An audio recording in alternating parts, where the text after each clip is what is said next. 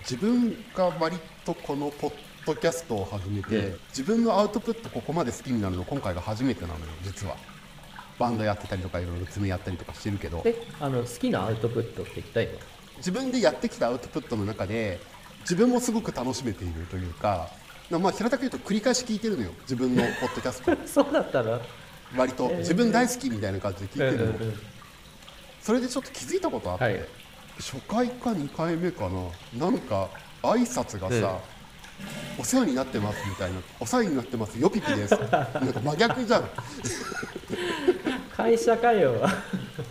またそれでクスクスって笑ってあーこのポッドキャスト面白いって思ってまた繰り返し聞いてんだけどさ同じところで笑 ってんの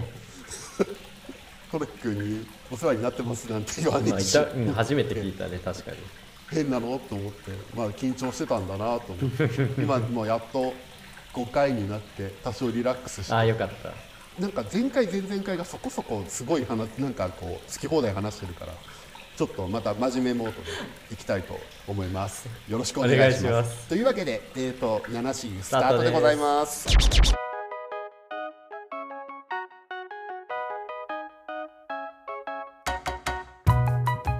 じゃあこんにちは黒木です えーお世話になってますよぴきです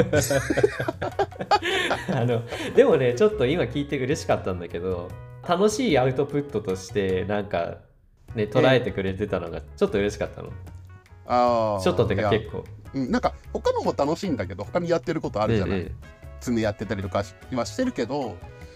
ネイルと同じくらい楽しくやってるよで人とやるからさこれやでっぱも音楽もさやってたわけじゃん共同でまあねうんそれのアウトプットとまた違う感じ多分その頃はそれが楽しかったのかもしれないけどああ楽器しか得意なことがなかったからっていうのもあってだから新たな自分がこれだけ喋れるんだってことに割と驚いてもいるそっしかそっか、コロキ君が良きに計らってくれてるところもあるのは理解はした上ででもやっ まぱあ、り編集はかなりねそうそうそうそうそう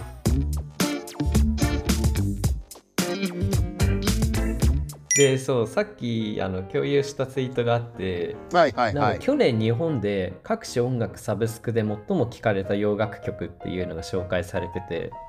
うんうんうんうんで1位が「Shape of You」ってエド・シーランの2017年の曲だったっていうことに結構はい、う衝撃を受けたんです、僕。ーんまあそもそもさ「えあの曲そんな前だっけ?」って感じでなんか僕の体感3年ぐらい前だったから、それにもちょっと驚いたんだけどあーここまであの聞かれないんだと思って例えばさテイラー・スウィフトとかも来るじゃないあの日本に。うんでこの間はさブルーノ・マーズがあの東京ドーム7日間やりますみたいなあの決して人気がないはいはいはいわけではないと思うんだけど、でも、うんテイラー・スウィフトなんてねこれを見るとえーっと大体洋楽の中で10番目ぐらいしかも「Shake It Off」って超前の曲だからバチクソないよね確か2015 6とかじゃなかったかなあれうんでまあ最近その再録だよねされたバージョンは出たとはいえ、うんそのブルーノ・マーズもさ全体だとね478位なんだけどなんだろうなって思ってすごい不思議なんだよねこれ洋楽に僕限った話じゃないような気がしていてあ本当この記事も多分その洋楽をもっと聴こうよっていうことで意図で書かれているものかなとは思ってる多分そうだ今と思うの曲もいい曲多いよっていうことだとは思うんだけど、うんうんうんそれは洋楽に限らず全部だよって僕は思う、まあでも多分元も子もないこと言うとあのストリーミングランキングの上位を見るとやっぱりそのね最新の2023年の曲そうねが多いじゃない、に対してうん23年の曲これ何曲入ってるみたいな多分ゼロだよねみたいなあさあゼロだよねみたいなでなんならその国内のストリーミングランキング内の100位以内ですら洋楽がないみたいなないんだもんねそうそこそうさすがに100位以内には1曲ぐらい入ってんじゃないかなって思ったんだけど153位でやった「Shape of You」だからさ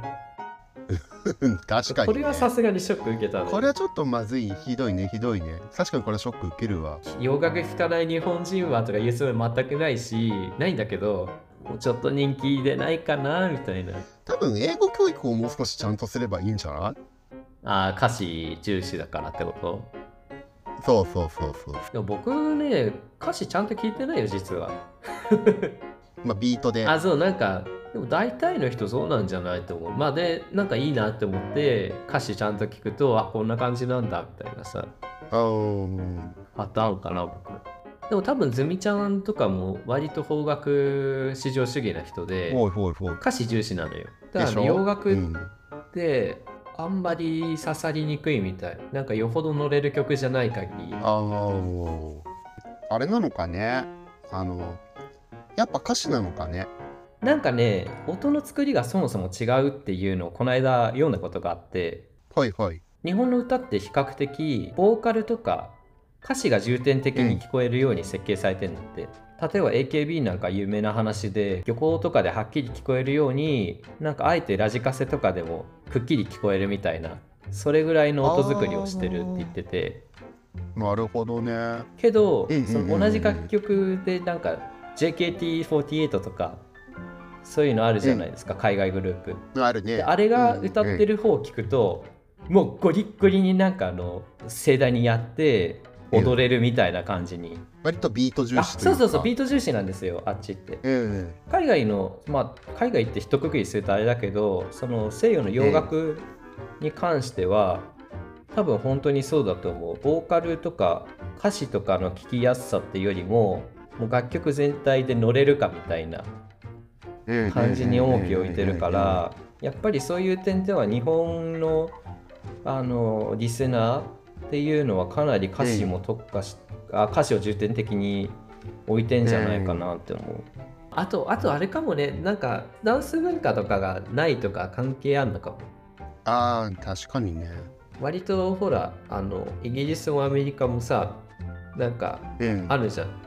ダンスクラクラブとかさクラブ文化とかはいはいはいはいはいはいはいはいなんかそれがあんまポピュラーじゃないから、まあ、割とこういう結果になるのも無理はないのかなってちょっと話しながら思った。あとなんだろうあの界隈のクラブイベントとか行くと、ディーバーの界隈の好きな定番曲みたいなのがやっぱりあったりとかするからそれが多分僕が20代の時とかの曲下手したらあーあでもね今それこそ思ったわ僕ノン系の友達もまあまあいる方だけどうん彼らでね洋楽聴く人ほとんどいないやっぱり邦楽そう邦楽ばっかりだねでやっぱさ2丁目ってクラブ文化強いじゃん結構まあ強いです ねめちゃくちゃ強いじゃんなんかアゲハ行ってもさ、なんか普段クラブ行かないようなに見える人たちがわんさかいたりしてけどなんかクラブの音楽を楽しむみたいな、なんかまああともちろんディーバのさディーバが一種の宗教みたいになってるから、っそうそうねそうねそうねていうのもあるとは思うけどなんかそういうところでやっぱあの洋楽に触れる人が多いんだろうなってちょっと思ったりもするんだよね。そうね、うんそれでなんか周りでさなんとなくあ洋楽もまあまあ聞かれてんだろうなって錯覚してたのかもしれない僕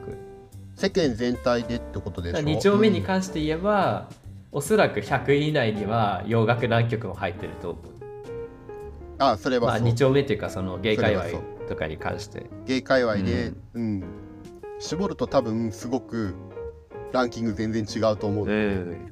まあ多分論破されると思うけど仮説はあうんの、クラブ文化の有無とかそういうところなんじゃない、あとは昔みたいに洋楽を紹介するテレビ番組がなくまあ今の人テレビ見ないからさ、うんうんうんあれだけど昔って洋楽を紹介するテレビ番組とかがあったりとかあ,、はいはいはいはいとはこうクラブで今流行ってるランキングをやるような番組が深夜やってたりとか、っていうのがあったのよまあ20年前は。でその頃はだからやっぱり最新曲とか気にしてたし、そう TLC とかバチクソ好きでした よ20年前そうね20年前だから。僕も洋楽を聴くようになったのは母の影響はもちろんあるんだけどうんうんうん、あのマドンナでおなじみそうのマドンナとかねおなじみの、うなんだけどあのスカパーにさ MTV とかあるじゃん、はいはいはいスペースシャワーとかあれスでペシャ洋ルとかね楽ヒットチャートが流れててえめっちゃいいじゃんってなってそこから洋楽にドハマりした、ああなるほそどうねリアーナのさデビュー曲とか僕あいいなーってさ時代ですそう。ね ちょうど僕が中学1年の時にリアーナがデビューしててだよね。でしょ、でしょ、そうだでよね。ポンポンでそうだよねリプレイめっちゃいい曲っつって母との二の日で踊ってた、うんそこが不思議なんだよ ね。そこは不思議なんだけど、まあでもわかるわ。いや言いたいことはわかるし、そうだよね。だからそのランキングとかで見て、MV 見て、ああいいなって思って、こういうの聞けるのどこなんだろうなとか、あとその当時で言うと界隈のイエローとかうんうん、クラブがあって、界隈のナイトとかやってたりとか、へー界隈の人が集まるクラブ。僕アーチとかアイソとかしか知らなかっいやなんかそれこそ本当六本木とか中野とか、うん、あっちの本当に港区たえそっちにゲーム系のクラブがあったんだ基本的にミックス、はいはいはい当時はそれこそだからフェミオとかが流行ってる頃フェフェミオフフェミオわかりますフェミオってわかりますちょっとググってくださいフェミオェミオフェミニンのフェ,、うん、フフェェミオフェミ男ってこフェミ男とへえそうなんだ知らなかったそういうのが文化として流行ってたから石田一生さんとか武田真治さんとかはい、フェミニンなファッションをまとう。でも最近も割とそうじゃないそんなことない一周したいや でいやいやっていうのがっていうので石田一生さんとか武田真治さんとかが、まあ、売れてるその出始めの頃で、でそこのイエローってクラブに来るんだよみたいにそういう人がみたいな感あーじそこの VIP とかに来たりするんだよみたいな話を教えてもらいながらその当時周りにいたちょっと年の近いお兄さんたちに連れてってもらったりイエローとかに連れてってもらったりとかはしたことがあって、へえそうな当時んだ。邦楽が大好き邦楽に歌詞重視日本語メロディー大好き歌謡曲大好きな僕ですら、アクセスができたわけよ洋楽の情報あにあー、最そっ新かそのっか。地上波でよしかもそれが今ああで言うー、そっかそっかそっか。それが今ないっていうのはやっぱり大きいかもしれないでも今さ、Spotify のプレイリストとかでもあるじゃん。なんかトップヒッツもさ、あの和洋うんごっちゃになってたりとか、あるねうんうんうんそういうところでなんかアクセスできたりするんじゃないかなって思うんだけど、なんかこれを見る限りそうでもないんだろうね。多分ねその番組僕が見てた番組が「カウントダウン TV」みたいな感じで洋楽はいはいはい。クラブで流れてるのをやってたような番組だったから結局今ってサブスクもそうだし YouTube もそうなんだけど自分からこう検索かけに行かないと今の時代そうだよね本当にそうそうそう興味があるものにアクセスはしやすくなったけど新たな出会いってすごく難しい。うーんそうよな確かに旧来型のメディアってさなんかもう勝手に情報くれんじゃんまとめてそうそうそうそうそうあーそうよねそういうのもあるよねまあだから良し悪しだよねっていうのはありつつ確かにまあそれのおかげで今のおかげでね好みも細分化されて音楽も多様化した気はするけどそううーんちょっとだから自分から自らこう頑張って出会っていかなきゃいけない状態じゃない、はい今はいはいそうだよねまあ皆さんなんかいい音楽と巡り合えますようにお祈りしてます 雑雑だ ないやでもなんか Spotify に関してはすごいいいと思っててプレイリストがめっちゃ優あの秀プじレゃイんリストいい。うん、わかるわかる。わかりまですシャッフルもかなりセンスはいいし、うん、あれだけでも結構いい音楽と出会えた気はするラジオ機能。そうそうそうそうそうまあ僕 Apple Music はちゃんと使ったことないけどなんか使ってる人たちの話を聞く限りは多分 Spotify の方がその選曲とかあとサジェストがかなり優れてると思ううんうんうんうん。僕も同じことを聞きうますね。んまあ音質はねなんかなかなかロスレスにはなんないんだけど、でもサブスクにサブスクってそういうもんかなって。まあ、広く浅く聞くそうそうそうそう。ででもぴったりじゃないですか黒木君。これ広く趣味が広く浅く。だから そうねそうねサブスクね超ありがたいでサブスクがなかった頃も僕あのゲオに結構通ってて CD リッピングしてたからあーまあ、ただ洋楽っていう面では1年待たないと入ってこないからそうね。そこは大変だったけど、どうしどうしてたっけ、あアメリカの iTunes アカウントを作ってでそこから買ってた買ってたそうプリペイドをヤフオクで買ってっうん、ああ。ていう中学賢い中学生でした賢い賢い僕ある程度年は行ってたからだからそれこそ輸輸入版をたくさん買ってたかもしれない安いしいねやちょっと安いじゃん輸入版しかも輸入版ぐらいの価格だとさなんか失敗してもうん後悔しないしね。まあそうねでそれ買ってリッピングしてみたいなのがでみんなでま貸して回貸し回してみたいな感じでやってたかなもうだから聞かなだから聞かないわけじゃないんだよねきっとね、うん聞かないわけじゃないんだけど多分出会えないってだけ出会えない。新しいものとうんうんうんうん。若さだったりその時代が今そういう風な自分から検索をかけていく情報取捨選択していくっていう時代がゆえだとう思んううんだけど、ん当時はなんかもう無作為にこうどんどんデータが情報を押し付けられてたからそこからこう自分でいいなと思ったのを聞きに行くっていう感じうんうだっんたけうんど、うん。そこのアクションがないからね今やっぱそうだよね。あでもそれこそ最近は TikTok じゃないそう TikTok ですねじゃあまとめるとそもそも邦楽ってあの歌詞重視のボーカル重視のうんで一方で洋楽はビート重視でみたいなのとかなんだろう結論としては結論というかなんかまあタイトル的なところで言うとだから結局音楽の好き嫌い聞く聞かないっていうのも結局情報だから、聞く音楽ですらこう SNS 化というかうんっていうのはちょっと思うところはありますね。いやごめんあーまとめてない。 確かにまた疑問点が